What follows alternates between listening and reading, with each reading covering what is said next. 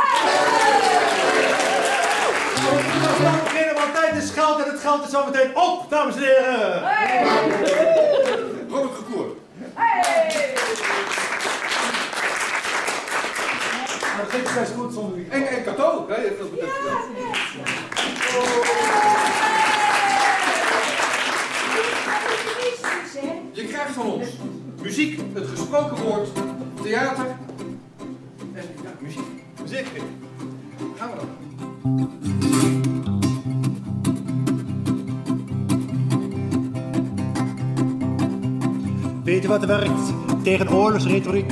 Zet uw televisie uit. Zet uw televisie uit. Weet u wat er werkt tegen oorlogsretoriek? Een ontplofte televisie. Het is de tyranniere kriek. Da, da, da. Jet, help. De Russen komen. Van de communisten. Neem maatregelen. Bewapen u. Hamsteren. Weet u wat er helpt tegen een viruspandemie? Zet uw televisie uit. Zet uw televisie uit. Weet u wat er helpt tegen een viruspandemie?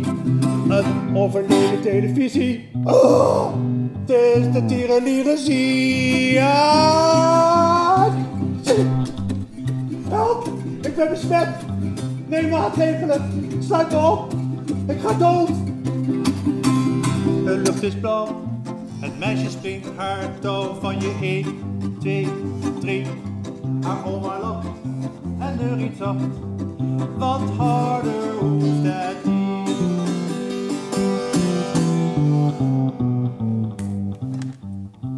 Ja! Weet je wat er helpt tegen massahysterie? Zet de televisie uit. Zet uw televisie uit. Weet je wat er helpt tegen massahysterie? Een platgespoten televisie.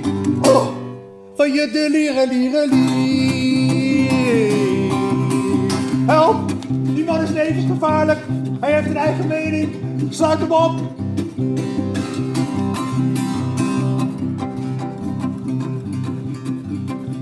Weet u wat er helpt tegen angst, zweet en paniek? Zet uw televisie uit. Zet uw televisie uit. Weet u wat er helpt tegen angst, zweet en paniek? Een baksteen door uw televisie. Boom! Het is de tiraniranie.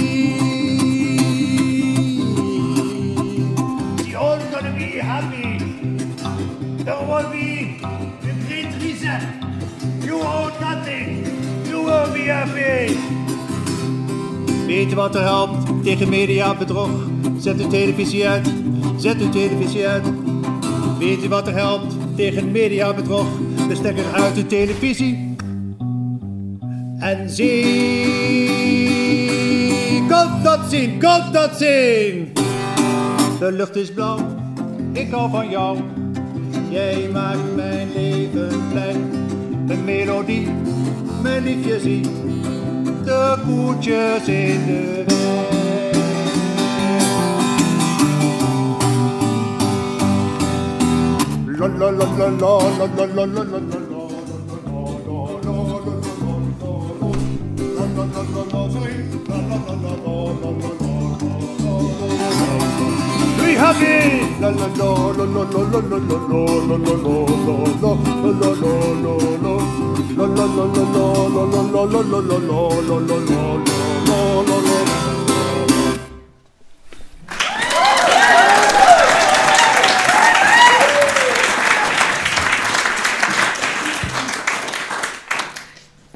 Kees, step into my office.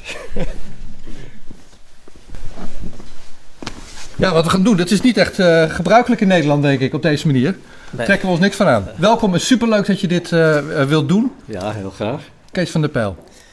Um, ik ga in dit gesprek twee keer met jou spreken over twee verschillende onderwerpen. Ik heb het allemaal netjes voorbereid, ik pak het er even bij, dat ik het niet helemaal misga. Maar zometeen spreken we over pandemie van de angst. Een, uh, uh, ik heb het gelezen, een nieuw boekje van jou. Maar we beginnen met, uh, ja, je zou kunnen zeggen wat je een aantal jaar geleden schreef. Flight MH17, Ukraine and the New Cold War uit 2018. En je zei daar vandaag nog iets over.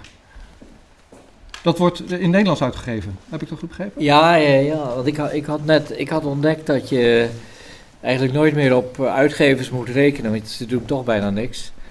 Uh, om het in een andere taal te krijgen. Ja. En toen dacht ik, weet je wat, ik ben nou zo oud. Ik ken overal wel iemand. En dan vraag ik aan zo iemand in een ander land, uh, weet jij een uitgever die dit zou willen doen? Dus uh, vanaf dat moment, en dat was dat eerste boek in 2018, de, zei ik in het contract altijd alleen voor de taal waar het uitkwam, dus in dit geval het Engels. En nou, een aantal mensen benaderd. En uh, dat is allemaal heel mooi gelopen. Het boek gaat hoofdzakelijk over wat er in Oekraïne is gebeurd. In de aanloop naar de, zeg maar, deels volksopstand. Eindigend in een staatsgreep in februari 2014. waarom zet ik dat niet om naar een boek met een ander hoofdstuk aan het eind en MA17 wat meer naar de achtergrond? Ja, okay. ja daar ben ik nu mee bezig. Oké, okay. okay. Uh, dankjewel voor dat. Je bent hier, ja, in Waarschijnlijk Waar Gebeurt, je bent hier ook in podcast. Ik, ik, dat is een soort ceremonieel dingetje in het begin. Dat zijn gesprekken van hoop.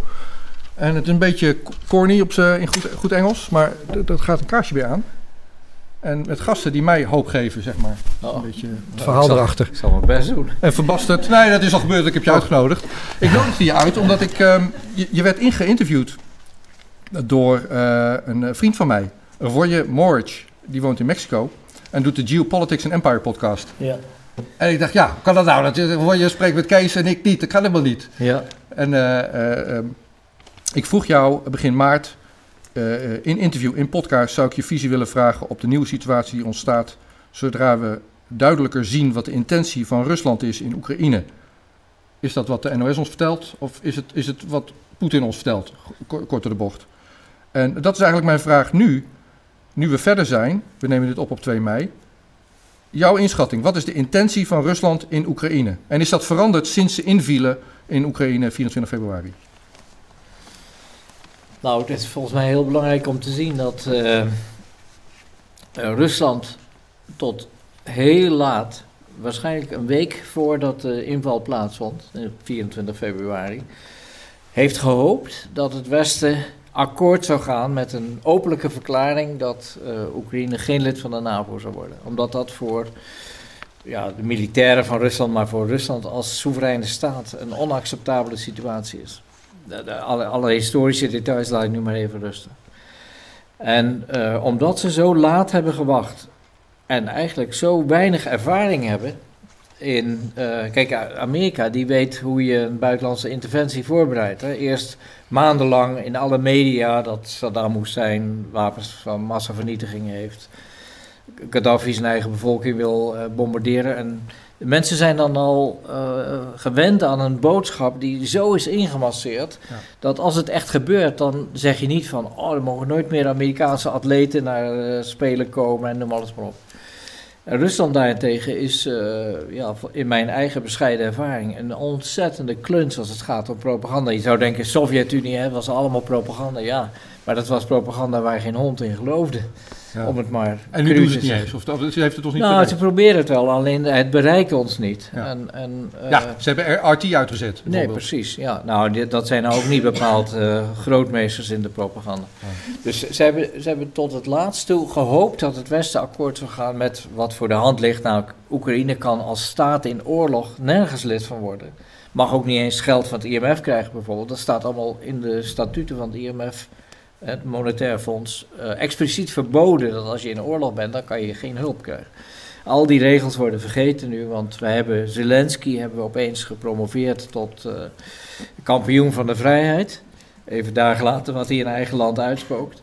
En eh, Poetin is de duivel in persoon. Men ziet, men ziet niet dat deze man, ja, van wie ik steeds maar hoor dat hij ziek zou zijn, dat, maar dat weet ik niet. Eh, dat deze man in wezen hunkert naar een plaats in het westelijke krachtenveld. Nou, de motivatie van Zelensky interesseert me eigenlijk niet zo. Het gaat me over wat hij zegt en wat hij doet. Ja. Eh, ik, ik zou wel willen weten of die, hoe, hoe die zijn in- inkomen en hoe groot dat is en hoe die beloond wordt voor, de, voor, voor, Ja. voor het werk wat hij doet. Maar eh, uiteindelijk gaat het om wat, wat, wat hij doet. Ik vind het interessant dat je zegt, de, de Irak-oorlog, weapons of mass destruction, wat gezegd werd. En eh, Libië met Gaddafi. Ik interviewde John Kiriakou, dat is de CIA-klokkenluider, die ons vertelde dat waterboarding op Guantanamo Bay was, een martelprogramma. Hij werd daarvoor gevraagd van doe je mee? Hij zegt, maar dat is toch martelen? nee, nee, nee, enhanced interrogations techniques. Ja. En ik sprak hem en ik vroeg hem, maar hoe zat dat dan met die weapons of mass? Hij zei, everybody knew. Iedereen wist in het congres, de president, iedereen op het hoge niveau wist bullshit verhaal. Ja. Maar wij niet. Ik wist het ook niet. Ja, totdat, tot, totdat Hussein uit een, uit, een, uit een kelder werd getrokken of zo. Ja, ik, ik vind nog altijd eh, verbijsterend als je ziet. wa- Want wat was er nou makkelijker geweest voor de Amerikaanse militairen om een aantal kartonnen dozen eh, te vinden eh, en daar in het Arabisch op te schrijven: eh, wapen van mass destruction. En toch was hun conclusie: we hebben niks gevonden. Ja. En dan denk ik van nou, dan zie je toch dat in zo'n enorme complexe staat, met al die diensten en elkaar vaak bestrijdende onderdelen, dat daar eerlijkheid is. Mensen die gewoon zeggen, ja, ze kunnen ons wel op pad sturen om dit en dat te vinden, maar het was er niet. Ja. Nou, dat is, en, en daar neemt de publieke opinie in feite helemaal eh, genoegen mee, want voor de Irak-oorlog, ja, we praten nu over een andere oorlog, maar voor de Irak-oorlog waren er miljoenen demonstraties. In, hè, die begonnen in Nieuw-Zeeland en zo met het meedraaien van de planeet Aarde kwamen ze hierheen. Over, hè, Madrid 2 miljoen, eh, Rome, Londen. Daarna zou je verwachten, nu komen de echte de- demonstraties. Want nu hebben de mensen vastgesteld, we zijn grote, hè, op grote schaal belazerd. Nou, niets. Daarna was iedereen murl of moe of ik weet niet wat het is. En, ja, nou, ik wel. nou, Tenminste, in, in de context van dit gesprek. ja, De propaganda werkt. Als je eh, oproept tot demonstreren, je bent een Willem Engel, dan word je gedemoniseerd en verguisd ga je de gevangenis in. ja. En eh, dus het, het- de, eh, het antwoord via de media naar, naar de mensen toe is nu anders misschien dan in die tijd. Ja, dat is zo. Dat is heel snel, snel verslechterd. Eh, Ja. ja. Een vraag over, over, dat, eh, over het conflict tussen Rusland en, en Oekraïne. Hm. Eh, en de rol van Amerika daarin. Kijk, het is mijn inschatting dat, en jou, jou ook, maar laat ik het even hardop zeggen. eh, de unipolaire wereld, de Wolfowitz-doctrine, Amerika is de baas en, de- en als ze nou maar de grootste baas zijn en de rest is klein, dan is dat goed voor de wereldvrede. Dat is eh, voorbij, zeg ik. Ik kan me voorstellen dat ze in de Verenigde Staten daar nog niet zo over denken. Mijn vraag aan jou is, gaat de VS een multilaterale wereld accepteren? Of doen ze double down en unilateraal ten koste van alles? Ja, zoals eh, Woody Allen eh, ooit zei, eh, voorspellen is moeilijk, vooral als het om de toekomst gaat.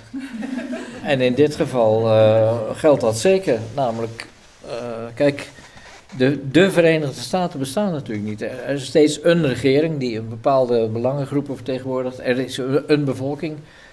Er is een, land wat in een staat van verval en armoede verkeert. Dat gaat ons verstand te boven. In Nederland is niet één plek te vinden waar het eruit ziet, zoals een, de willekeurige straat in Philadelphia of noem alles maar op. Dus dat, dat land is in wezen al ingestort. En als je dan bedenkt dat ze nu weer net, eh, heeft Biden weer 33 miljard getekend voor hulp aan eh, Oekraïne. Nou, de, de helft daarvan verdwijnt rechtstreeks in de zakken van een aantal eh, oligarchen, mogelijk zelfs van de president zelf. Ik heb gezegd, ik wou- Ja. had ik net over. En eh, ja, de, de andere helft die, die zal ergens in warenhuizen blijven steken en noem alles maar op, want dat komt niet eens meer aan de grond. Maar die, waar komt, dan denk je, waar komt die 33 miljard vandaan? Kijk, er is heel veel kritiek op Trump en ik vind het ook een hele, in veel opzichten een zeer twijfelachtige figuur.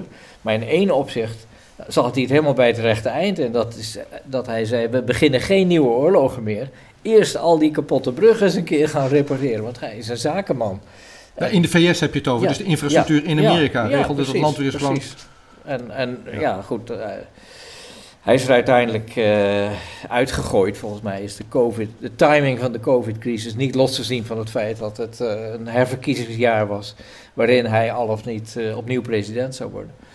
Maar ja, nu, nu zijn we gewoon weer in het oude stramien terug. En dat wil zeggen, Amerika voert oorlog. Maar nu val ik zelf in de fout door te zeggen: Amerika, de huidige regering voert, voert oorlog een, een eh, senaat die grotendeels bestaat uit miljonairs die allemaal op een of andere manier aan verdienen, eh, doen daaraan mee. Het militair-industrieel complex doet eraan mee. En ja, Oekraïne, dat is nu, eh, hoe heet het, in, in dat boek wat, wat je net zo vriendelijk noemde, daar haal ik aan onder andere Brzezinski. eh, uit eh, 1997, eh, de Grand Chessboard, het grote schaakbord. Waarin hij zegt, al- wie Oekraïne heeft, beheerst het hele Eurasiatische continent. Eh, en in 2014 eh, schreef eh, Wesley Clark, de NAVO-commandant, ex-NAVO-commandant, maar toen adviseur van het koepregime in eh, Kiev, die schreef... China wordt te machtig, Rusland wordt te machtig en er is maar één plaats waar we ze tegen kunnen houden en dat is Oekraïne. En dat praten we dus over 2014, dat is, eh, hoeveel is het, acht jaar Ja. eh, geleden. Jij schreef je, je eigen zorg eh, rond Oekraïne en, en dat potentiële conflictgebied als je het met, hè, Ja. met Rusland aan de stok krijgt op, in 2018 in je boekje. Nu is het 2022. Zijn er dingen anders gegaan de afgelopen vier jaar dan jij verwachtte toen? Nee, nee, want het, het laatste hoofdstuk van dat eh, boek over eh MH17, Oekraïne enzovoort, dat heet eh, een, even denken, ja, een failed state, hè, dus een mislukte staat, aan de NAVO-frontlijn. Dat, dat was de titel van het laatste hoofdstuk. En in het laatste hoofdstuk laat ik zien dat, dat het hele land verdeeld wordt tussen die oligarchen. Op zich is dat heel belangrijk om te zien. Hè? Die, die oligarchen zijn dus gewoon de miljardairs die onder elkaar de rijkdom van Sovjet-Oekraïne, die, die staatseigendom, collectief eigendom was, onder elkaar hebben verdeeld. En in Rusland is precies hetzelfde gebeurd, ook in alle andere post-Sovjet-republieken. Maar in Rusland heeft Poetin in 2000 het, eh, de oligarchen tot een klasse gemaakt. Dat wil zeggen, hij heeft gezegd dat onderlinge vechten, dat is nou afgelopen. Wij worden gewoon, net als in Amerika, een land wat geregeerd wordt door eh, oligarchen, maar die houden zich verder aan de regels. Dat, dat was zijn idee. Dus eh, Poetin is geen socialist in schaapskleren. Hij, is een, hij, hij wil dat Rusland ook een modern kapitalistisch land wordt, met een bovenlaag van miljardairs. Maar in Oekraïne is het nooit gelukt om de eh, miljardairs tot de orde te roepen. En ze onderdeel te maken van één klasse die, die weet van we moeten ons een beetje aan de wet houden. Daar blijven ze doorgaan met vijandige overnames. En dat betekent daar echt dat de, de allergrootste boeven, ik zal niet al die Russische namen gaan noemen, maar dat de allergrootste boeven echt met een ploeglui met ijzeren staven aan de deur komen en zeggen dit bedrijf is nu van ons. Zo, gaat het daar nog steeds. Zo ging het in Rusland ook. Het was eh, gewoon, je werd vermoord als je, het, als je op de verkeerde plek woonde en men wilde jouw huis hebben. Of je had een verkeerde bedrijf en ze wilden dat overnemen. Maar Oekraïne is wat dat betreft een volstrekt zwart gat waar miljarden verdwijnen. En die komen allemaal naar Cyprus, naar Nederland, niet te vergeten. Hier wordt heel veel weggezet. Wij zijn nog altijd het land, het eerste land in de wereld waar langs illegaal geld, dus zwart geld, doorgesluist wordt naar eh, belastingparadijzen. Zoals de Maagdeilanden, noem maar op. Curaçao. En Nederland is nummer één doorvoerhaven. Er zijn ook heel veel Russische en Oekraïnse bedrijven die hier hun hoofdkantoor hebben. Oké. Eh, Oekraïne is ook een doorvoerland voor eh, eh, gas, daar hebben we het ook over. Ja. En eh, een, een oplossing daarvoor die bedacht was, is we leggen gewoon een nieuwe gaspijp aan. Ja. De Nord Stream 2. Nou, die is, eh, hij doet het, maar toen uh, meteen uitgezet, want dat moeten we maar niet hebben. Er is, wordt gebouwd aan een Baltic Pipe. Dat is uh, van Noorwegen naar, naar uh, Polen toe. Ja. En um, die, zou, die zou later dit jaar aangaan. Olie en gas is een ding. Dat merken we ook aan de pomp. Maar op tv hebben we het over slaolie. Ja. Robert en Arthur hebben daar uh, een illustratie over uh, opgenomen. Daar gaan we nu even naar kijken. Wil ik jou vragen op te reageren. Um, ja, Robert, dat, ga je, dat gaan we zo meteen, dat komt zo meteen nog even terug ook. En, en Arthur ook. Maar gaan we nu even kijken naar dat filmpje over slaolie.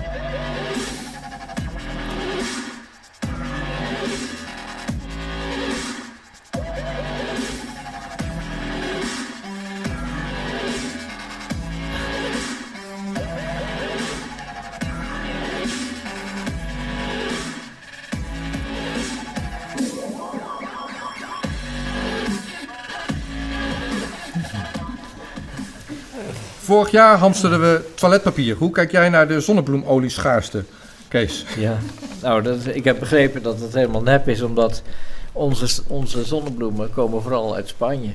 En bovendien is er pas een zonnebloemaanvoer in het najaar uh, als het geoogst wordt. Ja. Dus uh, waarom er nu uh, zonnebloem werd gehamsterd. en waarom er bij Dirk van den Broek, of hoe heet het daar, bordjes stonden, één fles per klant. Om het extra, volgens mij om het extra begeerlijk te maken. Want dan denk je, hoe zullen we dan, nou, als ik met mijn vrouw ga winkelen van, weet je wat, jij neemt een fles en ik neem er ook een. Ja, maar het werkte toch niet? Ik bedoel, met dat Nee, wc-papier er werkte niet het dan. Nu, nee. Nee. we zijn er Nee. niet ingetrapt. Nee, nee, dit keer niet. Met toiletpapier wel. Ja, nee, maar dat is hoopvol. ook niet. Dat begreep ik ook Dat begreep je ook niet. Nou dat ja, behalve dat misschien mensen zo zenuwachtig werden dat ze voortdurend naar de wc. Oké, een ander eh, eh, voorbeeld waar, waar ik een, eh, een fragment voor heb klaarstaan gaat hierover. Je refereerde al aan Libië, Gaddafi. Ja, to- toen daar dat regime weg was, was het een grote puinhoop. En we hebben daar veel vluchtelingen vandaar eh, zien komen. En dat geldt voor Syrië ook. We kochten, dit zijn mijn woorden, en ik wil je vragen erop te reageren, maar we kochten opvang af in Turkije. Want dat willen we hier niet hebben. Er verdronken een hoop mensen in de Middellandse Zee. Maar nu, rond Oekraïne, vangen we vluchtelingen op in huis. Nou, dat is toch een stuk humaner, hè? En eh, het mooie is, en de reactie komt dan zo meteen na het filmpje. Ehm, Arthur, die je net zag, die heeft, die heeft een Oekraïner opgenomen. Ja, daar gaan we nu naar kijken. Dus ik heb gehoord dat eh, we staan hier in het, eh, in het bos in, eh, in Dronten. Ja, en eh, ik heb vernomen dat u eh, ook u Oekraïners heeft opgenomen. Ja, ja, klopt, klopt. Ik heb een, eh, mijn buurman had eh, twee Oekraïners eh, opgenomen in zijn eh blokhut. ik dacht, ja, daar kan ik niet achterblijven. Dus ik heb een eh, jong gezinnetje opgenomen in mijn camper. Hè?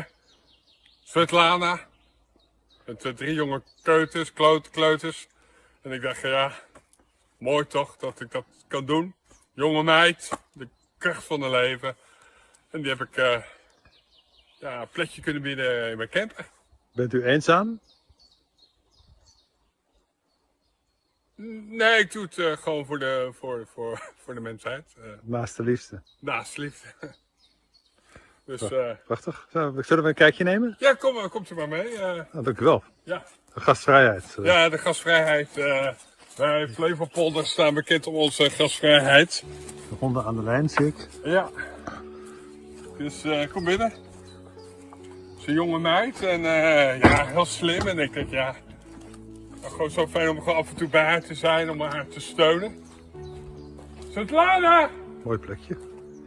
we've got visit from television. Visit from television. Svetlana! Ze is zo saai. Svetlana! Nog geen Svetlana!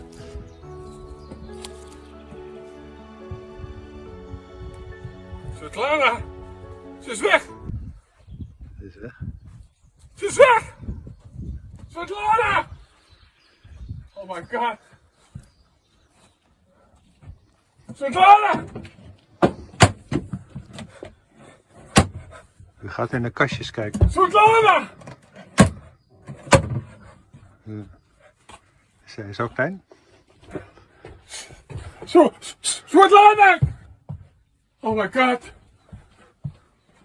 U, u lijkt me een beetje in paniek. Klopt, klopt dat? Ze is dat niet haar tas nog? Eh, Ik zie hier trouwens wel een, een, een brief. eh,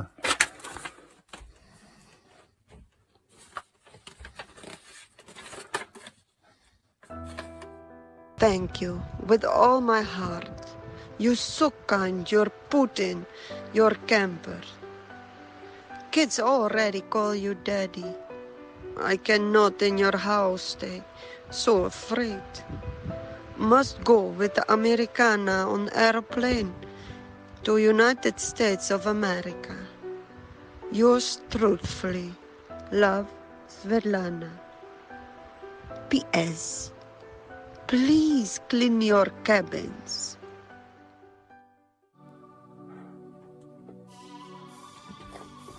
ik laat u maar even, Svetlana! maar even met rust. ik denk dat dat wel goed is. Svetlana! Natuurlijk een hevige dramatiek dit. Svetlana!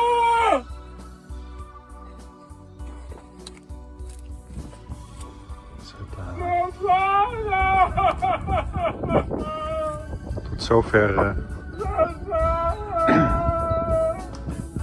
de opvang van Oek- Oekraïners in Nederland door Nederlandse burgers. De volgende keer meer. Het mooie is dat, eh, ja, ik, ik, kom zo, ik kom zo bij jou, maar, maar deze man, Arthur, eh, is hier vanavond. Ja, of- Hij is hier in de zaal. oh. En ik wil vragen, Arthur, hoe, hoe gaat het nu met je? Geen commentaar. Oh, dat is dus jammer. Dat is, dat is jammer. Kees, ehm, Nederland roept op Oekraïners op te nemen. Onteigening, in mijn woorden dan, het, het, het heet technisch iets anders geloof ik, is mogelijk gemaakt. Hoe kijk jij aan naar de vluchtelingenopvang van Oekraïners momenteel? Ja, dat is een onderdeel van eh, ja, wat volgens mij de grootste PR-operatie is die we in de moderne tijd hebben meegemaakt. Deze oorlog. Eh, die dus al langer eh, bezig was. Hè. Op een gegeven moment was het zo dat zelfs op de kookpagina of op de sportpagina stonden anti-Poetin-passages. Dus in die zin is er al een hele lange massageproces eh, gaande geweest. En het opvangen van die Oek- Oekraïners, het, in het aanmoedigen van eh, mensen om hierheen te komen, is, is onderdeel daarvan. En wij hoorden van iemand die eh, werkt als tolk bij de opvang van eh Oekraïense vluchtelingen, dat A, zijn het hoofdzakelijk eh, jonge mannen die eh, op de vlucht zijn voor de dienstplicht, omdat ze niet willen vechten in het oosten en zeker niet tegen hun eigen eh, landgenoten van de Donbass. Daarnaast zijn het mensen die allemaal perfect Russisch spreken, want deze tolk was Russisch. En hij had dus, als, hij mocht alleen maar vragen aan de, wat hun naam was, wat de plaats was waar ze vandaan kwamen. En of ze tegen COVID waren ingeënt. Dat was het gesprek van de tolken voor, ik meen, eh, 35 euro per uur. Ja, waarom, ik, ik, nogmaals, ik heb maar één verklaring en dat is de PR-operatie. De, het idee van mensenliefde is, is natuurlijk allemaal flauwekul. Als dat zo was, dan stuurde je niet op grote schaal wapens naar een oorlogsgebied, wat ook wettelijk verboden is. Eh, die, die domme kip van eh, onze minister van Defensie dan, eh, hoe heet ze? Ollongren. Ja. Alle respect natuurlijk. Die heeft, die heeft 200 stingers. Dat zijn van die schouder afgevuurde luchtafweerraketten waarmee je een, een laagvliegend eh, luchtvaartuig uit de lucht kan halen. Nou, ze zijn nog steeds aan het zoeken waar de stingers gebleven zijn die naar Libië zijn, in Libië zijn uitgedeeld, die in Afghanistan zijn uitgedeeld. En nu delen wij ze uit, Nederland dus, in, eh, in eh, Oekraïne. En het is al bekend dat een groot aantal, ik zeg niet de Nederlandse, maar dat een groot aantal van dat soort wapens, dus eh, stingers en, en vergelijkbare, dat die op dit moment hun weg hebben gevonden Rusland in. Want eh, in tegenstelling tot de Sovjet-Unie vroeger is, is Rusland een tamelijk open land. Zeker met die lange grenzen daar aan de oostkant van eh, Oekraïne. En ik heb gehoord van eh, George Webb, dat is zo'n eh, een rondreizend journalist op dit moment, een hele interessante figuur, dat auto's, groot model auto's, gebruikt worden, want je legt zo'n ding, je legt er gewoon zes achter in de kofferbak, dat die Rusland inrijden en dat die daar in handen komen van lui die op een gegeven moment in een of andere provincie eh, vliegveld een opstijgend eh, perso- eh, civiel vliegtuig neer kunnen halen. Dus, dus als straks, kijk, het is onvermijdelijk dat Oekraïne, dus het regime in Kiev, dat die die oorlog verliest. Omdat Rusland nou eenmaal sterker, heeft, sterker is, grotere economie en bevolking. Zij het dat de Russen daar een hele zware prijs voor hebben betaald al en nog meer gaan betalen. Maar eh, als dat dan afgelopen is, dan heeft het Westen volgens mij als strategie om een soort guerrilla-oorlog te gaan, een, terreur, een terrorisme eh, eh, cultuur te gaan introduceren in Rusland zelf. Dus het zou niet de eerste keer zijn dat er in een trein van de ondergrondse of s- de snelle trein tussen Moskou en Petersburg, dat daar een bom ontploft. En dan met die stingers heb je nog een aantal nieuwe elementen in het repertoire. Dus wat dat betreft kijken we toch naar een eh, vrij sombere eh, toekomst. Met een beangstigende, imbeciele rol van eh, ook ons eigen land. En zoals ik zei, het opvangen van die Oekraïners, als het, als het ging om mensenlevens hè, en eh, om, om de mensen uit de brand te helpen, dan stuurde je geen wapens, maar dan was er onmiddellijk een hoge delegatie van de EU of wat dan ook naar Moskou gereisd en had gezegd: kom op, we gaan een wapenstilstand organiseren. Dat deden we, in ieder geval dat deden we wel voeren. toen, toen Minsk mislukte. Toen waren, waren we ineens eh, Minsk 2 aan het uitwerken. Ja, en dat is, daar, dat is een hele interessante achtergrond, omdat toen ehm, eh, het Oekraïense leger, dat sindsdien acht jaar getraind is door de NAVO, eh, 5,4 miljard dollar aan wapenhulp, dus dat wil zeggen met al dat eh, oligarchische stelen erbij, eh, de, in ieder geval de helft aan hardware. Eh, dat toen het Oekraïnse le- leger nog bijzonder weinig voorstelde. En het, het dreigde toen volledig in de pan gehakt te worden bij de gevechten in de, het gebied van de Donbass. En toen zijn Merkel en wie was het toen? Macron. Sarkozy of Macron, dacht ik. Macron al, zijn ja natuurlijk 2014, zijn naar Minsk gereisd en hebben de Russen bezworen een eh, akkoord te gaan met die akkoorden om de provincies in het oosten zelfstandigheid te geven binnen Oekraïne. Want ze willen niet bij Rusland, hè? dat is belangrijk om te, om te weten. Maar ja, toen was het een leger wat niks voorstelde en eh, op dit moment is het een leger wat een heleboel voorstelt. Op 23 april tw- twe- tweette jij, twitterde jij... The Battle of Kursk plus nuclear arms is of what we will see a replay if we let US and Poland continue with their war plans. Kan jij mij vertellen eh, in het kort eh, waar Koers ligt en wat de Battle of Kursk is? Dat weten mensen hier niet allemaal. Nee. En waarom je die parallel trekt naar wat er nu gebeurt. Ja, er was een moment van somberheid wat daarna weer goed is overwonnen. Bij, bij jezelf persoonlijk? Ja, ja. Maar de, de, sla- de slag bij Koersk was eigenlijk nog is de beslissende slag uit de Tweede Wereldoorlog geweest, waar twee. Dat was de laatste poging van Hitler om aan het oostfront. En Koersk ligt in het noorden van, eh, zo'n beetje in de noordelijke helft, midden in eh, Oekraïne. Eh, dat was de laatste poging van Hitler om daar de, het initiatief te heroveren aan het oostfront. Na de enorme debakel bij Stalingrad. Eh, en dat is mislukt, omdat intussen waren de geallieerden in het westen na, lang, eh, na jarenlang aarzelen eindelijk geland in Noord-Afrika. En toen heeft eh, Hitler een aantal eh, SS-divisies terug moeten halen. Nou, eh, die slag is, is een ongehoorde vernietiging geweest van twee tanklegers die letterlijk op elkaar inreden. Het grootste aantal uit de geschiedenis. Ja, en in dat moment van enige Somberheid. somberheid heb ik toen gezegd van ja, dat, zo moet je eigenlijk voorstellen dat we nog een keer eh, zoiets gaan meemaken. Ook weer met honderdduizenden doden. Maar dan nog eens een keer met op de achtergrond eh, kernwapens. Maar mijn vrouw waarschuwt me altijd Vrolijk blijven, Kees. eh, een beetje optimistisch blijven lachen. dus, maar er valt natuurlijk niks te lachen. Alleen soms, soms is het nodig om je optimisme te bewaren. Ja, je levenswil te bewaren. Om onder ogen te zien wat de reële dreigingen zijn die ons, waarmee we geconfronteerd worden. Vergeet niet dat er zelfs mensen zijn zoals Rob de Wijk. Wat een volstrekt conservatieve, eh, ja, ik weet niet, wordt dit uitgezonden, corrupte... eh, Ja, neem geen blad voor de mond. Wij knippen het er niet uit. Oké, figuur is, die eh, werkt voor defensie en dergelijke. Maar die heeft toch gezegd, denk erom, we worden op dit moment een eh, oorlog ingerommeld. Zonder te weten eh, wat de consequenties daarvan kunnen zijn. Nou, als zelfs zulke mensen eh, ja, op, de, op deze manier de, de werkelijkheid onder ogen willen zien... dan eh, denk ik van, nou ja, dan moet ik ook maar een duit in het zakje doen.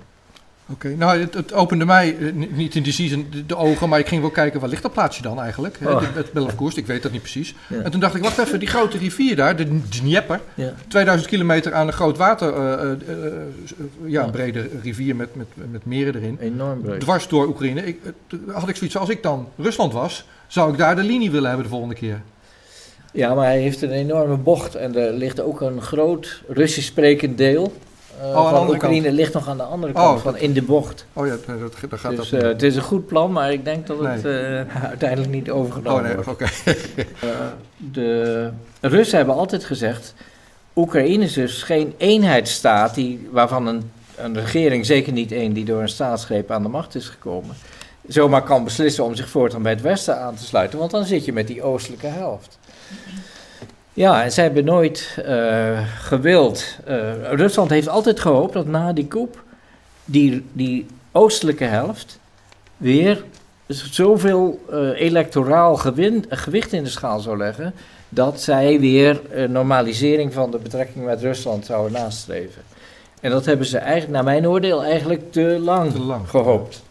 Eh, terwijl, ja, ik weet niet of je gezien hebt, de beelden van die Medvedchuk. Medvedchuk was, is de, de man die, wiens kinderen eh, als peetouders hebben eh, Medvedev van Rusland en Poetin. Dus dat is een hele nauwe, iemand die heel dicht in de kring van, van de Russische leiding zit. En die Medvedchuk, die, heeft, die was ooit politicus, gaat, voert te ver nu. Maar onlangs heeft hij opnieuw een partij opgezet, die heet de Oppositiepartij voor het Leven. En daar de naam, maar zo heten ze. En die partij is inmiddels eh, verboden. Eh, en dat is eigenlijk de laatste kans geweest om de pro-Russische, of in ieder geval op Rusland georiënteerde elementen in Oekraïne een legitieme plaats in die maatschappij te geven. En zij hadden dus eh, iets van eh 10% van de zetels in het, ja, deels natuurlijk geamputeerde eh, Kiev-parlement. En die Medvedchuk, die heeft eh, van Zelensky heeft hij eerst huisarrest gekregen. Toen is hij ontsnapt. Toen hebben ze hem gepakt. eh, hebben ze hem helemaal in elkaar geslagen. En je ziet dan op een foto, zie je hem met zijn, in een soort militair tenue. eh, met zijn handen in de handboeien. En eh, ja, het gezicht ziet er dus eh, niet uit, zullen we maar zeggen. En dat, dat is dan de oppositieleider. Eh, en zijn partij, eh, die dus eh, redelijk veel voorstelt, en nog tien anderen die niet zoveel voorstellen, die zijn al- allemaal verboden door, door Oekraïne. Oké. Dus ja, in dat, in dat opzicht ziet het er somber uit. En daarom heeft Rusland daar ook niets meer te verliezen. Want de kans om ooit nog de verhoudingen te normaliseren is weg. En dat was altijd inzet van die Minsk-akkoorden. Hè, laten we nou weer een soort federatie eh, maken. Dankjewel voor deze positieve eh, Ja, bijdrage. Het, kan straks, nog steeds. Straks nog gaan we dat nog, ja, wacht Nog even, positiever. nog positiever doen met pandemie van de angst. Oké. Maar ga even zitten, want we gaan kijken naar, eh, naar een, eh, een stukje in de poppenkast. Kees van der Pijl.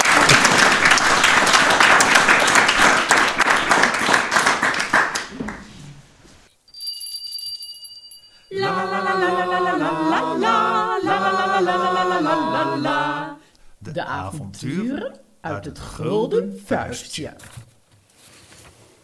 Goedemorgen, man. Goedemorgen, vrouw. Goedemorgen, lieve mensen. Zit u lekker?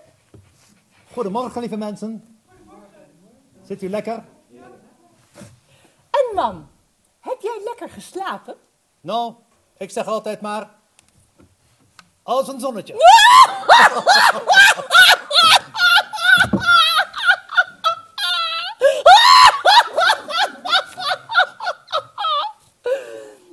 Zeg man, heb jij het gehoord?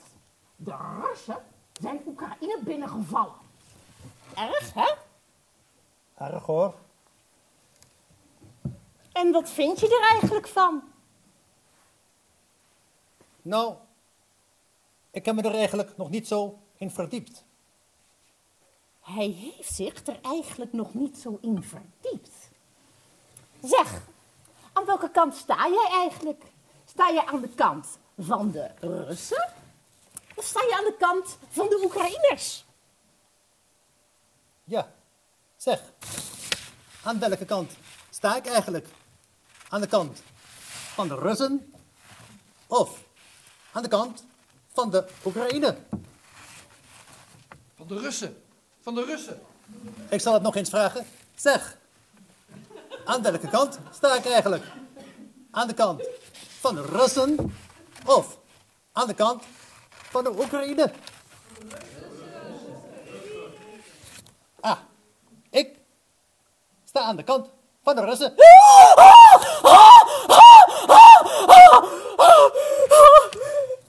Man is fout in de oorlog. Man, wij gaan scheiden. Ja, maar Niks jammer. En sterker nog, jij bent ontslagen. Ja, maar het is mijn zaak. Niks mee te maken. Mijn zaak uit, nu.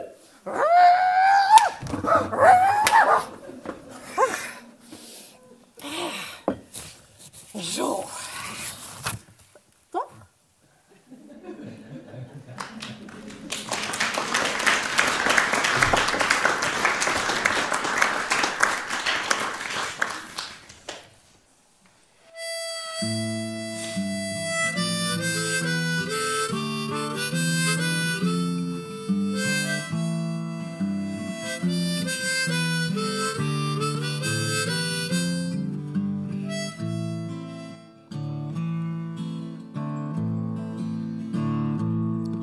In Europa en Amerika.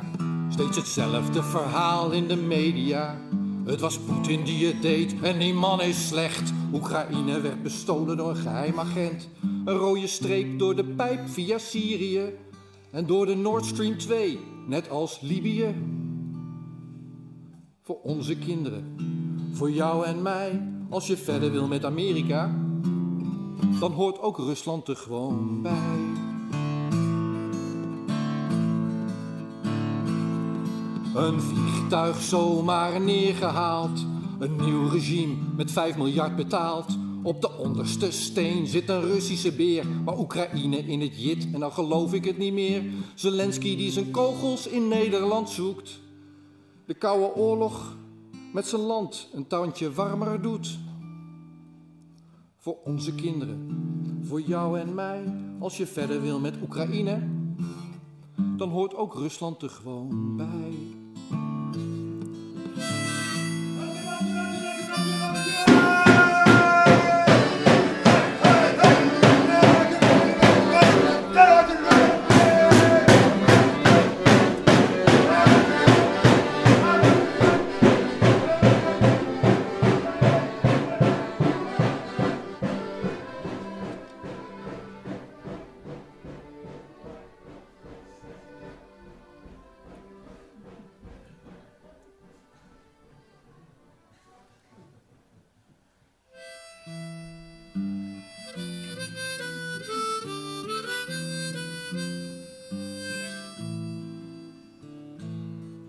President die samen met de natie strijdt, van ons parlement applaus en wapens krijgt. Maar er is geen oorlog die je winnen kan, over de rug van de mensen in Donetsk en Luhansk. Als je Ursula, Jens en Mark gelooft, heeft Vladimir Oekraïne beroofd. Voor onze kinderen, voor jou en mij, als je verder wil met de NAVO, met de Europese Unie, als je verder wil met Nederland, dan hoort ook Rusland er gewoon bij.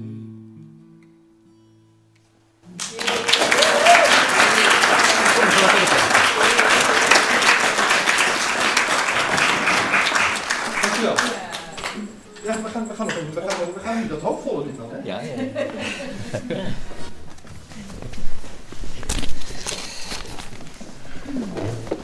Pandemie van de angst.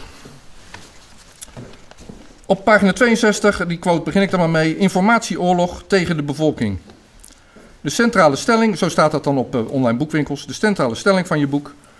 Na de financiële ineenstorting in 2008 is de wereldbevolking onrustig geworden en de uitbraak van een onbekend virus is aangegrepen om de orde te herstellen. Van der Pijl beschrijft het instrumentarium van financiële en politieke elites als een driehoek van inlichtingendiensten, tech-reuzen en mediabedrijven. Nou, was voor mij een aangename verrassing eerlijk gezegd, dat je begon met tweede... positieve noot. Ja. Maar dat, het, dat je aangrijpt op eh, 2008, de financiële crisis. En jij zegt, ehm, de wereldbevolking is onrustig geworden op dat moment. Eh, ik was wel onrustig geworden op dat moment. En 2008 was voor mij persoonlijk het het begin van wat nu dan dit kistje is met podcasts en, en al dat. Maar de eerste jaren dat ik ging geschiedenis leren, wat ik nog nooit gedaan had, want ik vond het altijd maar saai, nu vind ik het super interessant. Maar die waren eenzaam. En eh, ik was onrustig. Ik, ik had niet het gevoel dat dat, dat, dat eh, een, een, een, een, wereldwijd ding was, zeg maar. Maar kennelijk waren er andere mensen ook zenuwachtig geworden. Mensen met meer geld en macht dan ik, zou ik maar zeggen. en dat leidde tot een geplande coronapandemie van 2020, zoals jij dat eh, omschrijft. Wie zijn die mensen? Ja, bij, bij gepland moet je natuurlijk altijd wel eh, bedenken dat er meerdere plannen eh, door elkaar lopen. En die, die eh, gedurende een bepaalde tijd blijven die sporen met elkaar. En die, ehm, kijk, die, die inlichting, in die, laten, we, laten we het zo zeggen, dat de, de, onru- de onrust onder de bevolking, die, die nam de vorm aan van de gele vestjes in Frankrijk, de Arabische lente, de Occupy in Amerika, noem alles maar op. Dus zo kan je een hele lijst maken. En er zijn mensen die hebben naar de statistieken van stakingen en eh, demonstraties gekeken. En dan blijkt dat die alle record, bestaande records gebroken hebben. Was ik mezelf niet zo bewust. Nou, dat, dat heeft tot één gedeelde ongerustheid geleid eh, onder alle regeerders. Ook meer dan ik in dat boek al eh, heb uitgewerkt. Ook in China bijvoorbeeld. Even mag onderbreken. Oh, Je moet wel kiezen welk Bent u, vlaggetje. voor, bent u meer van de Russen of meer van de Oekraïners? Nou, ik ben ook wel eens in Oekraïne Ja. geweest. De mensen zijn heel aardig. Oh ja, ik wilde er heel graag naartoe. Nou, ik, ik zag dat dus gebeuren met MH17 en ik, ik ging me verdiepen in, in Oekraïne. Ik denk, wauw, wat een mooi land is dat. Ja. Wist ik veel. Ik ben Ja. er nog steeds niet geweest, maar dat was wel mijn intentie. Ja, ja, ja. ja. En, maar, maar het politiek klimaat is daar wel een beetje verziekt inmiddels door het anti-Russische nationalisme. Maar dat, goed, dat is een ander verhaal. Je bent enthousiaster over het politieke klimaat in Nederland. Nee, maar goed, eh, hier ben ik nou eenmaal geboren en eh, hier kom ik niet meer weg op mijn leeftijd. nee, eh, het, het plan wat zich dus heeft gevormd, en dat gaat al terug naar de jaren negentig, eh, is van die, die bevolking blijft maar groeien. Hè, toen, toen ik in Amsterdam eh, begon te werken, hadden we 4 miljard mensen op aarde, nu hebben we er bijna 8. En eh, op zich eh, kan dat aantal zelfs nog een beetje groeien, al is het nu over zijn hoogtepunt heen. Maar onder kapitalistische verhoudingen zijn het te veel. Want voor die mensen hebben we niet allemaal goed betaalde banen en een hypotheekmogelijkheid en noem alles maar op. En eh, dus die angst die is universeel in de heersende klasse. Maar wat men daar vervolgens aan wil gaan doen, is een heel complex idee. En daar, daar zitten dus de, kijk, de inlichtingendiensten willen gewoon weten waar is iedereen mee bezig. De techbedrijven die kunnen via jouw telefoon en noem alles maar op, die kunnen volgen waar je bent, met wie je praat. En de media die kunnen jouw eh, ja, wereldbeeld tot op grote hoogte vormgeven. Dus die driehoek is volgens mij echt een centrale driehoek, maar daar hebben zich ook anderen bij aangesloten. En een hele belangrijke is de farmaceutische industrie. Eh, en, en daarin is die, de brug tussen de farmaceutische industrie en de techsector, dat is weer de Bill Gates Foundation en de, de Wellcome Trust en nog een aantal van dat soort enorm kapitaalkrachtige instellingen, liefdadigheidsinstellingen, tussen hele grote aanhalingstekens. Eh, waar Bill Gates dan de, en Melinda, ja, ze hebben nu wat problemen thuis. Ze gescheiden, toch? Ja, maar goed, ze heten nog steeds de Bill en Melinda Gates Foundation. En, en die is zo machtig. En de, tegelijkertijd is bijvoorbeeld het hoger onderwijs waar ik zelf uitkom, is zo corrupt geworden. Dat wil zeggen, zo afhankelijk van eh, schenkingen en, en financiering van allerlei onderzoek. Dat de, het vermogen van zo'n Bill Gates, maar ook van Jeff Bezos van Amazon en nu Musk en noem ze allemaal maar op. Het vermogen om de maatschappelijke ontwikkeling en het denken in de maatschappij ook in een bepaalde richting te sturen, is zonder precedent. Dat heeft nog nooit op die manier bestaan. En ja, eh, zoals ik zei, heel lang kunnen die belangen van we gaan de bevolking eronder houden, in dit geval bijvoorbeeld met een viruspandemie, eh, kunnen sporen. Maar het kan ook zijn dat op een gegeven moment de techsector tegen de farmaceutische industrie zegt van ja, maar hoor eens even, er zijn nu al een paar honderdduizend mensen overleden aan jullie vaccins. Hoe zit het daar eigenlijk mee? Dus, dus eh, op een gegeven moment krijg je frictie en onderlinge strijd. En dat moment komt heel snel dichterbij nu, volgens Dat, mij. dat zie je nu, daar zitten we nu in. Oh ja, ja. zo- zo dat is in volle gang. Maar de me omdat de media ook in die centrale driehoek zitten en ook weer eh, door eigendom en zo verbonden zijn met die anderen, duurt het een hele tijd, eigenlijk veel langer dan onder, laten we zeggen, als we de media van de jaren 60 nog hadden gehad. Die waren ook niet ideaal, maar er was meer variëteit. Dan zou dat al lang in de, alle openbaarheid zijn uitgebarsten. Maar dat is nog niet zo. Maar hier spelen, en dat is het mooie van dit soort ja, alternatieve media, waar jij er een van bent, en Weltschmerz, noemen ze allemaal maar op. eh, dat wij via een achterdeur alternatieve informatie gaan aandragen die langzamerhand onontkoombaar wordt. Eh, niet voor de mainstream media, want die zijn gewoon in eigendom van degene die het anders willen. Maar wel van het grote publiek. Want ik ben pas in Nijmegen bij, heb ik voor studenten gesproken. En daar hoorde ik tot mijn verbazing van een van die eh, meisjes van een vak wat nou niet bepaald het meest eh, levendig is. Die zei van ja, niemand bij ons kijkt meer naar de televisie. Iedereen kijkt naar alternatieve kanalen. Dat was hoopvol voor je. Ja, ja dat was toen dacht leuk. ik, hé, dat gaat de goede kant op. Ah. Ja, anders had ik daar ook niet gestaan, want dan hadden ze niet geweten wie ik was. Ja, nee, ik bedoel, ik zeg niet uit, uit ijdelheid, maar zo werkt het natuurlijk gewoon. Ik ben geen nieuwslezer van het NOS-journaal. Je had het eerder over eh, eh, gele hesjes, Macron. In je boek zeg je, de gele hesjes hadden Macron ten val kunnen brengen. Is niet gebeurd. Sterker nog, hij is, waarom is hij opnieuw gekozen in Frankrijk nu? Ja, dat vroeg ik me ook af op de dag nadat het gebeurd was.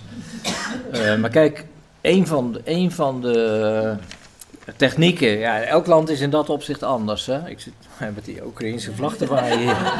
Maar Er komen mooie memes van, joh. ja. Nee, maar elk, elk land is in dat opzicht anders. En in Frankrijk is het zo dat men nu al sinds, eh, nou zeker 20, 25 jaar, eh, de formule heeft ontwikkeld dat de kandidaat tegen de mainstream kandidaat moet altijd iemand van de familie Le Pen zijn. Je zal zeggen, nou, dat is nou echt een samenzweringstheorie. Maar zo is het gelopen. En vader Le Pen was een echte neofascist. eh, voortgekomen uit de oorlog in eh, Algerije. Zijn dochter heeft dat juist willen ver- verbreden. En, en ja, in mijn ogen is, ze langzaam, is zij te vergelijken met Trump of met, met eh, Baudet. Dat zijn geen mensen meer die, waar je het label fascist op kan plakken. Maar die wel meer conservatief-nationale waarden hebben en dat willen stellen tegenover de mondialisering die, die om zich heen grijpt. Nou, men is erin geslaagd om, om zelfs de meest om impopulaire figuren te laten verkiezen als er maar een Le Pen eh, tegenover stond.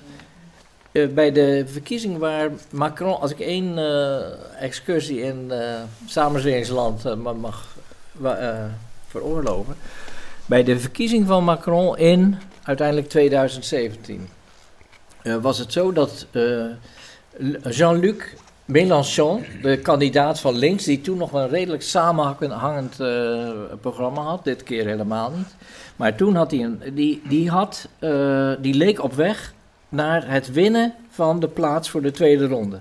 Als hij die tweede ronde had gehaald, had hij waarschijnlijk Macron verslagen. Omdat ze ongeveer op hetzelfde politieke terrein, maar Mélenchon is een veel betere spreker. En, hij had op een één avond in de, bij de eerste ronde had hij, gingen zijn peilingen enorm omhoog.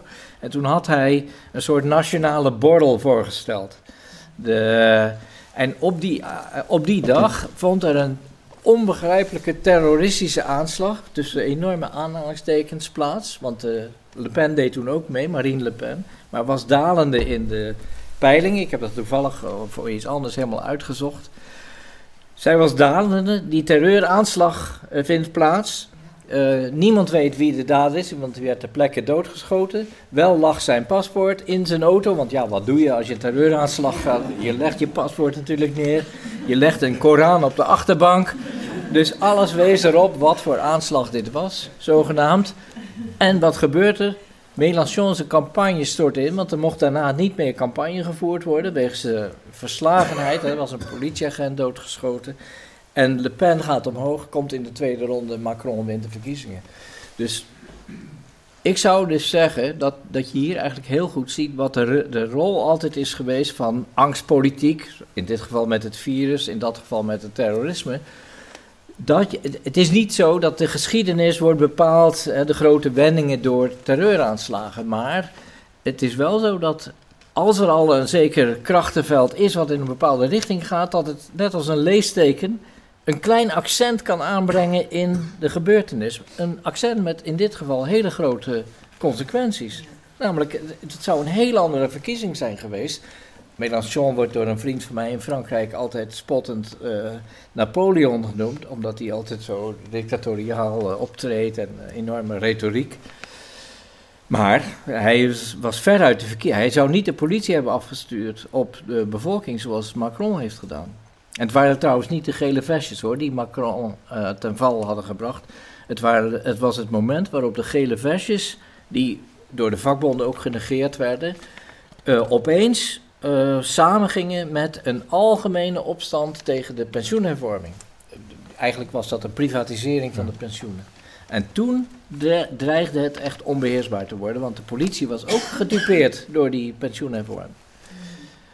Ja, en, daar, en ja, toen kwam toevallig, Frankrijk heeft de COVID-epidemie niet bedacht, maar er zijn wel een heleboel plekken aan te wijzen in de wereld waar, het, waar men een zucht van verlichting heeft geslagen, geslaakt en gezegd, nou, maskers voor en iedereen afstand houden, geen demonstraties meer, we hebben even rust.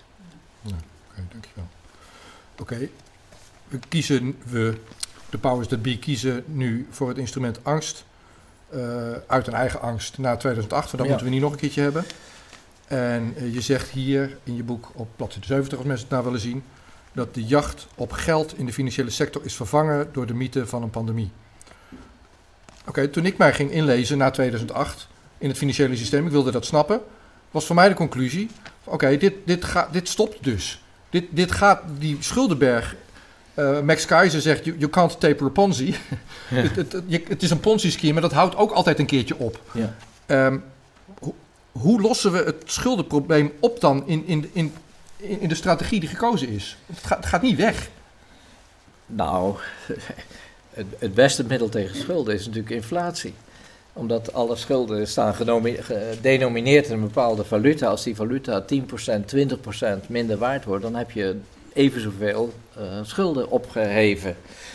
Uh, ja, vergeet niet dat uh, de naoorlogse welvaartsstaat helemaal gebaseerd was op schuld. Het was allemaal overheidstekort, wat, wat, wat diende als financiering voor voorzieningen die op termijn rendementen konden gaan opleveren en een algemeen welzijn voor de bevolking. Alleen nu is het zo dat de schuldenberg voor, ja, net als de rijkdom zelf, voor een heel groot deel bestaat uit hete lucht. Die, dus eigenlijk gewoon weggeblazen kan worden op het moment dat men zegt, nou nu allemaal betalen. Dat is net als wanneer je naar de bank gaat. Blijkt dat als iedereen dat tegelijk doet, dan heeft de bank dat geld niet. Nou, zo is het met uh, rijkdom in de wereld ook. Wat heel belangrijk is, en dat, ja, ik zit maar met die Oekraïnse vlag. De, wou je een Russische? Ja, nou, ik, ik wou vragen, kan ik hem ergens in? Maar hier, dat is ook een glaasje water natuurlijk. Ja, nee, maar de, je mag hem niet in de fik steken, dat lijkt me niet aardig. Nee, nee, nee. Dat soort nee, maar we doen ook niet, we moeten ook nooit in de val lopen van nationale, uh, nationalisme enzovoort, en afwijzing van hele volkeren, noem alles maar op. Nee, wat eh, eh, heel belangrijk is met de financiële crisis, is dat eh, de Oh, maatregelen die nu genomen zijn. Ah, Maar je mag je vlaggetje terugleggen ook, of niet? Bedoel Ja, nee, ik, hou, ik zet ze naast elkaar in de hoop van een verzoening. Oh ja, kijk, dat is mooi. Eh, kijk, wat, wat er nu heel, wat heel belangrijk is en wat nu gebeurt met de eis van Rusland om eh, gas in roebels te betalen. Vergeet niet dat er zijn twee eerdere leiders geweest, namelijk Saddam Hussein, die wilde de olie betaald hebben in dinars.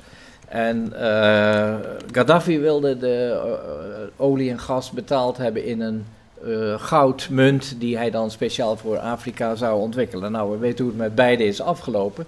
En het feit dat Poetin dus zo gehaat is, dat is om een heleboel redenen. Maar een van de redenen is dat, zeker nu, dat hij heeft gezegd... eh, we moeten de roebel gebruiken als eh, betaalmiddel voor onze energievoorraden. en die roebel wordt gekoppeld aan goud. Als dat doorgezet wordt, dan betekent het dat de Amerikaanse dollar, die na 71, toen die, tot 71 was die ook gekoppeld aan goud, zei het heel indirect. Maar in 71 werd dat losgemaakt, die de- dekking werd opgeheven. En toen is die alleen nog maar gedekt door het feit dat iedereen hem gebruikt om olie en gas. Hè, dat was een akkoord tussen Amerika en Saudi-Arabië. Om olie en gas in te verhandelen. En zelfs eh, Russisch nikkel werd verhandeld met dollarwaardes. nou, als, als die dollar eh, niet meer petrodollar is. En niet meer vluchthaven voor buitenlandse rijkdom, voor rijken, hè, zowel beleggingsfondsen als individuen. Dan dondert die zeker naar de helft van de huidige waarde in elkaar. Dat wil ook zeggen dat mensen als Jeff Bezos van Amazon en alle andere grote uh, ondernemers in Amerika niet meer, en, en bedrijven als eh, fondsen zoals BlackRock en Vanguard, dat die niet meer die sterke dollar kunnen gebruiken om alles in de wereld op te kopen, maar nog maar de helft hebben. Nou, moet je eens voorstellen wat dat een verlies aan waarde is. Dus als men zegt, zoals Michel van de Europese Commissie, de Belg, dat die zegt uh, de oorlog tegen Poetin moet gewonnen worden, dan brengt hij eigenlijk tot uiting de angst van Amerika, binnen de algemene angst die op allerlei uh, registers wordt uitgespeeld, de angst van Amerika om die superieure financiële positie te verliezen. Dat is namelijk het einde van hun hegemonie. Als je dan even over je schouder kijkt en het land ziet in totaal verval, waar Trump dan nog op zijn onhandige manier iets van heeft willen repareren. Als je dan over je schouder kijkt en je ziet, er staat ook niks meer achter. Detroit, ik ben net toevallig een boek over de familie Ford aan het lezen. De, de hoofdstad van de Amerikaanse auto-industrie. Dat is een, een woestijn van, van menselijke ellende en, en mensen die vuurtjes stoken op straat omdat ze helemaal nergens meer wonen en ook geen verwarming hebben. Dat land kan, geen, kan nooit meer een herstel realiseren van zijn vroegere machtspositie. Dat is eenmalig geweest. En ja, dat, dat is een. En dan is datzelfde land dus voorzien van uh, de grootste kernmacht die in de wereld uh, bestaat. Het grootste leger zei het dat ze niet erg uh, succesvol zijn geweest in hun laatste oorlogen. Ja, dat is een griezelige combinatie. Een land wat eigenlijk niks meer te bieden heeft op productief en sociaal vlak, maar wat nog wel in staat is om militair de hele planeet naar de knoppen te jagen. Dat is geen, uh, geen prettig vooruitzicht. Ja, ondertussen zit ik te zoeken, behalve dan deze sympathieke verzoening tussen twee volkeren, naar iets positiefs. Nee, maar dat heb ik, dat komt goed. Oh, we dat doen zo meteen nog weer dat Oh, ja. theater. En, Oh, en muziek komt nog. Ja, nee, nee dat, daar dat, word ik- daar word ik enorm blij van. Nee, maar daarom doen we ook Ja. deze, deze Prima, formule. prima. Ik ben er helemaal mee eens. Ja.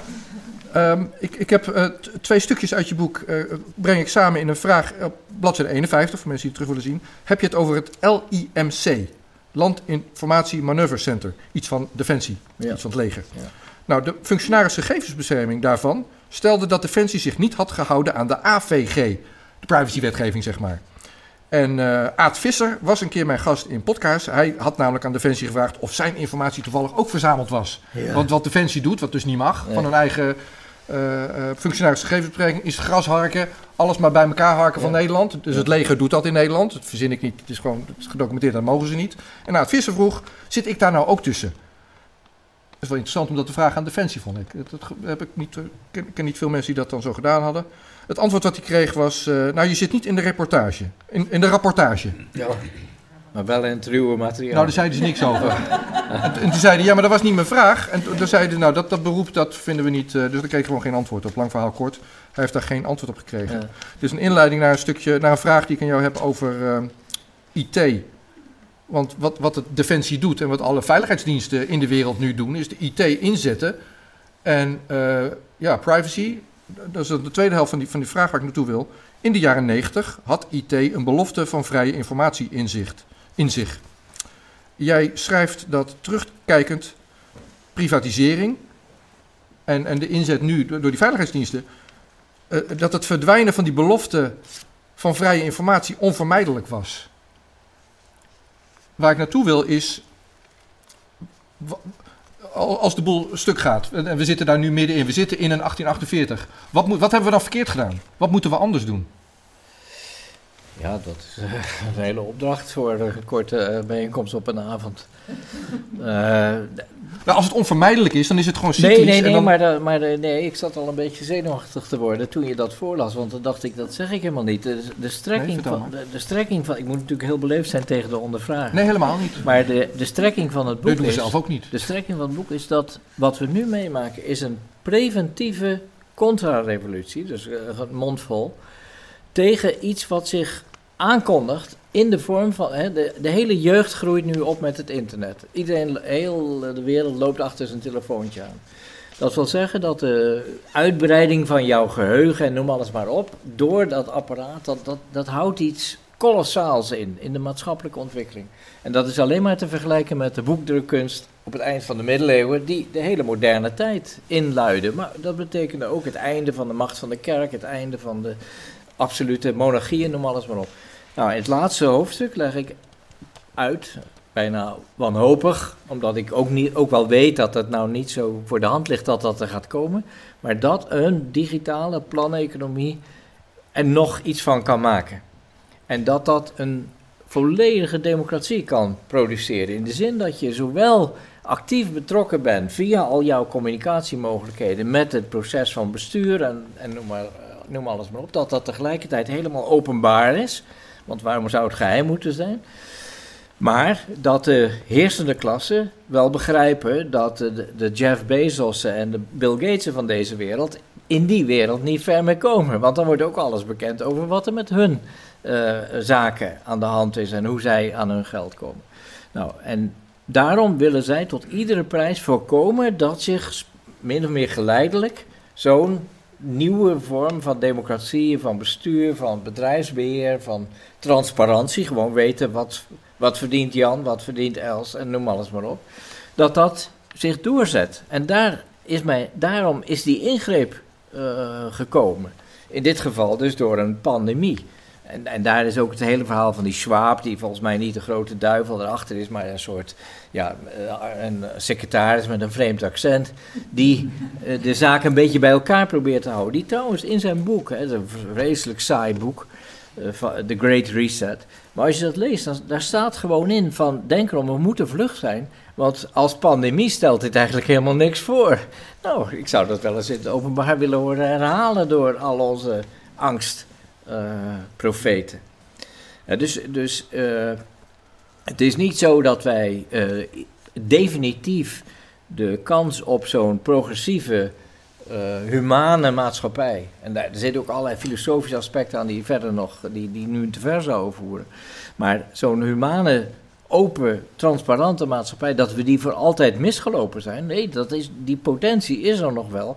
Maar daarvoor moet eerst het, ja, die contra-revolutie. Namelijk dat men, men heeft gezegd: nee, nee, dat, zover mag het niet komen. Voor het zover is, moeten wij de pas hebben afgesneden en iedereen ingeënt hebben.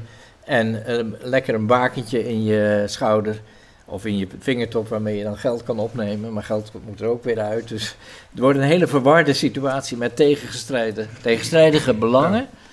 Eh, ja, waarin wij nog heel zwaar op de proef zullen worden gesteld. En jij nog heel veel uitzendingen zal moeten maken om de moed erin te houden. Nou, we doen wat we kunnen. Ja, En eh, ja, zolang het me gegeven is, eh, doe ik dat ook. Ik spreek een hoop mensen, nu jou. Ik spreek ook een hoop mensen die. die, het werkt namelijk wel. Ze zijn bang. En terecht. Het is een enge tijd, het is een interessante tijd, maar het is Ja, ook een enge tijd waarin we leven. Ik wil naar een vraag toe. eh, zijn er landen in de wereld die deze dans proberen te ontspringen? Waar kan ik heen? Ik, ik weet van mensen die naar Portugal kijken, Zuid-Afrika kijken, Namibië, Namibië kijken, Paraguay kijken, sommige staten in de Verenigde Staten. Ja. Als ik aan jou vraag, Kees, en, en je zegt net zelf, ik, ik, zal, ik zal niet zo snel meer het buitenland opzoeken vanuit die angst, maar stel dat je eh, zo jong was als Robert bijvoorbeeld, waar zou je heen gaan? Nou, hier. Want het is een. eh, ja, wij, wij, ik, ik ben met iedere vezel verbonden met de grond waar ik hieruit eh tevoorschijn ben gekomen. Via enkele personen dan.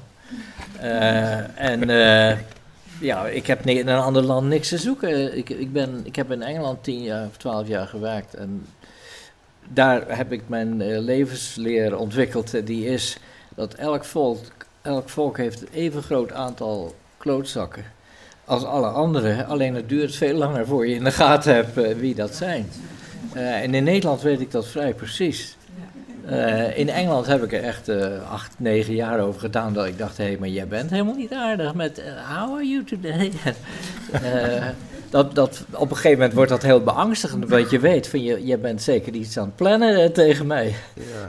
Dus nee, eh, ik wil niet naar een ander land, want je begrijpt andere landen niet. Portugal is een heel merkwaardige keuze. Eh, Portugal is het een van de drie landen in Europa, of een van de drie landen, Israël, Engeland en Portugal, die het hoogste vaccinatiegraad hebben.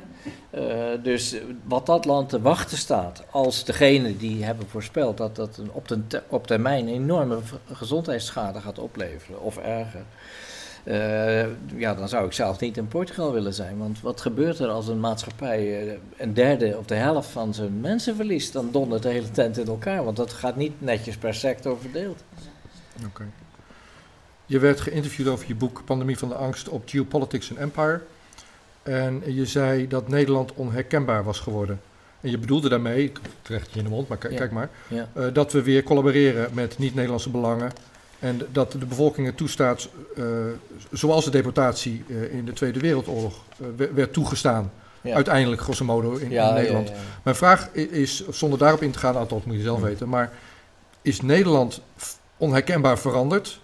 Of zag jij Nederland niet voor wat het was? Nou ja, dat, dat laatste is ook een goed punt. Want je weet, we hebben de Franse tijd gehad, was voor jou en mijn tijd. Eh, in 1795 kwamen de revolutionaire Franse troepen naar Nederland. En voordat ze hier kwamen, kwam er een spion. En die, die had als opdracht, wat, wat zijn die Nederlanders nou eigenlijk voor mensen?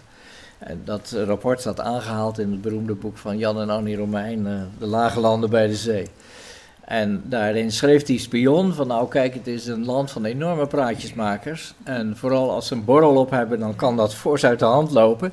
Maar zei die, je hoeft maar één keer in de lucht te schieten en ze staan allemaal in de houding. En toen ik dat las, dacht ik, ja, dan is er toch eigenlijk niet zoveel veranderd. Eh, men, we hebben altijd eh, iets in de melk te brokkelen, maar ja... Mijn vader was, als ik nog één anekdote mag, eh, mijn vader was eh, ingedeeld in de Tweede Wereldoorlog in de peelstelling. Dat was eh, eerst ten oosten en vervolgens ten westen van Eindhoven, om namelijk te voorkomen dat de Philipsfabrieken in, het, in de vuurlinie zouden komen te liggen. En toen stond hij daar met 200 eh, man, met hun wapens. En de onderofficieren en de officieren waren gevlucht. En die 200 stonden daar. Toen kwam er een eh, Duitse motor met zijspan. En die zei, wat is dat hier? Nou, allemaal heel zenuwachtig. Eén die Duits sprak uitleggen. Wij zijn een eh, compagnie eh, infanterie.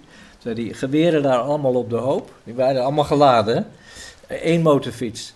Geweren allemaal op de hoop. Allemaal gaan staan totdat er instructie komt wat er verder moet gebeuren. Toen dacht ik bij mezelf, hoe kan dat nou? Tegelijkertijd vond bij de Grebbeberg een heroïsche strijd eh, plaats. Eh, waarbij een eh, kleine Nederlandse eenheid twee SS-divisies tegenhield gedurende enkele dagen. Ja, dan krijg je een brok van in je keel. Aan de andere kant, en dan denk je even aan die vlaggetjes, moet je natuurlijk wel beseffen dat die mensen in de Grebbeberg zijn omgekomen in hun heroïsche strijd. Er zijn prachtige fotoboeken over verschenen. Mijn vader heeft de oorlog gewoon overleefd en heeft na de oorlog mij kunnen verwekken en daarom zit ik nu hier. Eh, dus in die zin moet je eigenlijk zeggen, tegen iedere oorlog eh, omdat het leidt tot zinloze vernietiging van mensenleven. En vaak zelfs de beste. De mensen die het meeste lef hebben en, en zich een eergevoel hebben en noem alles maar op, die gaan eraan. Dus je kan beter een lafaard zijn als je het goed eh, bekijkt. Ja, dat is weer een ander verhaal. Je, je zegt ook, en dan ronden we dat af met jouw positieve woorden, dat de Dutch disobedient zijn. Dat geeft je hoop. Ja, ja er, zit, er zit ook iets ongehoorzaams in de Nederlander. Maar zoals ik net zei, één keer in de lucht schieten en of een motor, Duitser op een motorfiets. En, eh, maar ja, goed, mijn vrouw zegt eh, Volksfront. Eh, ik heb een, in, in, in het huidige nummer van Gezond Verstand nog een stuk geschreven. Waarin ik heb gezegd: als we moeten echt iets nieuws gaan bedenken. Omdat als wij de vertegenwoordiging van de mensen die tegen die oorlog en tegen de corona-hysterie zijn enzovoort. Als we de vertegenwoordiging in de politiek daarvan overlaten alleen maar aan het Forum voor Democratie, dan blijft die vertegenwoordiging te smal. Dus, eh, en dan vergelijken met de jaren 30. We moeten toe naar een soort tijdelijk verbond over de partijen en over links en rechts heen. Ik heb gezegd, toen heette het een volksfront, nu zou ik eigenlijk zeggen een soort vrijheidsfront. Dat je zegt van nou, we praten even niet over de eigendomsverhoudingen, hè, want dat forum dat wordt hoofdzakelijk gefinancierd door onroerend goed eh, magnaten. Maar daar praten we even niet over. Nu gaat het erom, zij zijn voor de vrijheid. Ze hebben soms enkele van de beste woordvoerders eh, op dat gebied, zoals Van Meijeren met name en, en Van Houwelingen.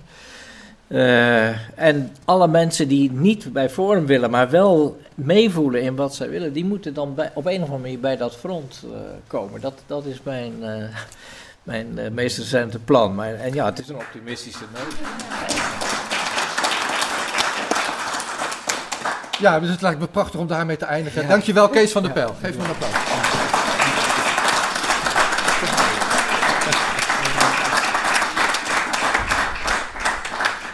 We gaan eh, weer naar een liedje luisteren. Cato en Lydia. Oh ja, en ik doe ook mee.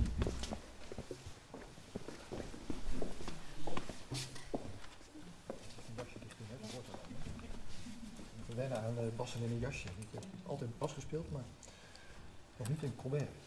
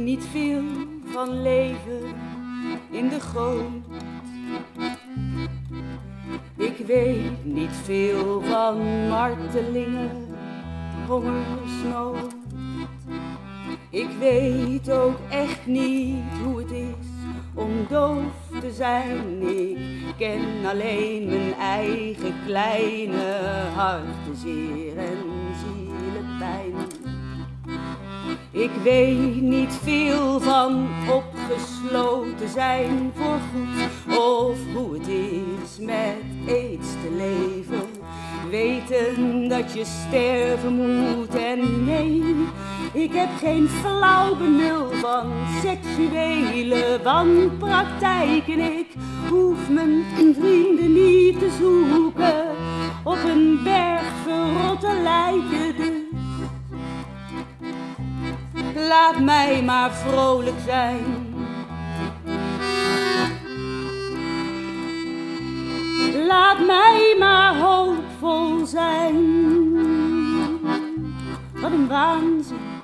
wat een waanzin, wat een waanzin, wat een waanzin, wat een waanzin, wat een waanzin, wat een waanzin.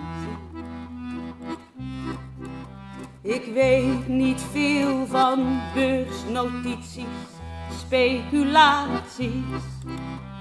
Ik weet niet veel van moordmachines, kernmutaties. Ik weet ook echt niet hoe het is om zo'n machtig man te zijn.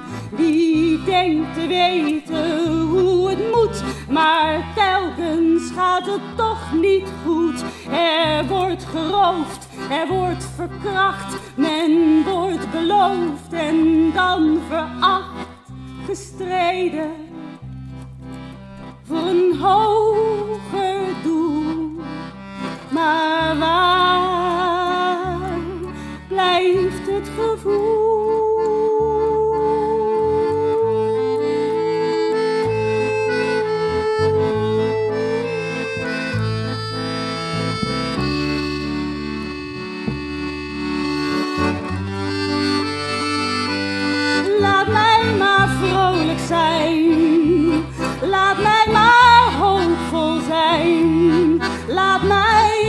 Vrolijk zijn.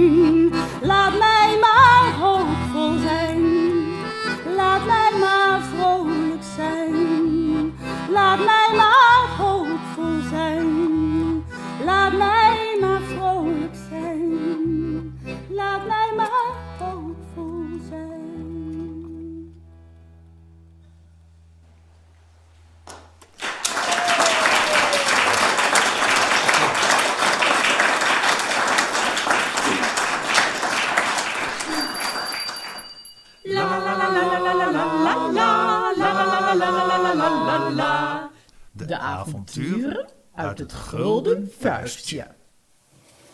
Goedemorgen, lieve mensen. Hebben jullie genoten van het kaasblokje? Fijn, hè? Zo. Oh. Mam! Oh ja!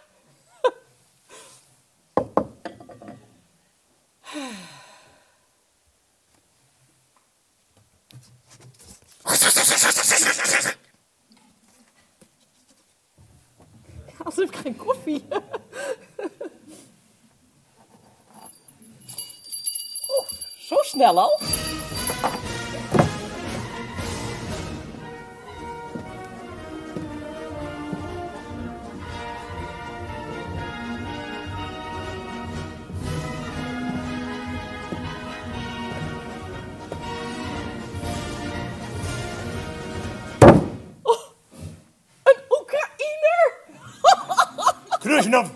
Oeh.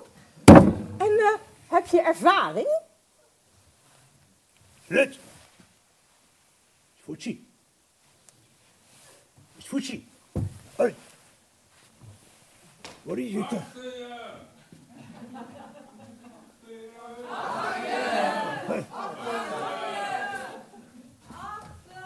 Wat is het?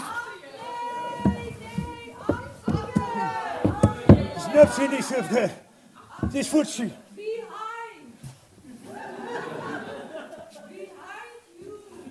Jetzt kennt man Brett nu nog jammer.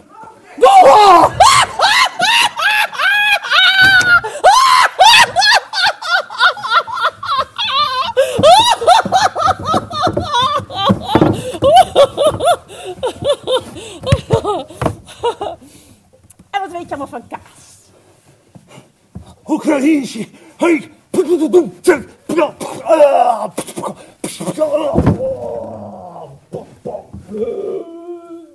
Hij zegt dat hij een schattig kaaswinkeltje had in de Oekraïne.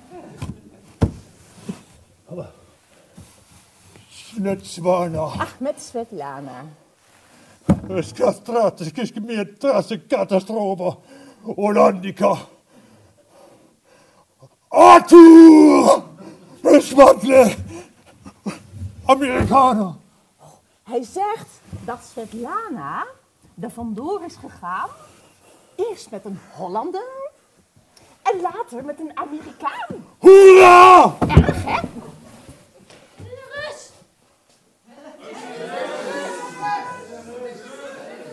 Hè? Hè? Nee, nee, nee, nee. Het is geen Rus. Het is geen Rus. Nee, nee, nee, het is geen Rus. gewoon een Oekraïner. Het is geen Rus. Lieve mensen, het is een Oekraïner. Kom eens even hier. Het is een echt, het is een, gewone Oekraïne. hoi, hoi, hoi. Zelensky, Zelensky. No, no. Fuck you. Het is een Rus. Het is een Rus. No! Zet maar! Zet!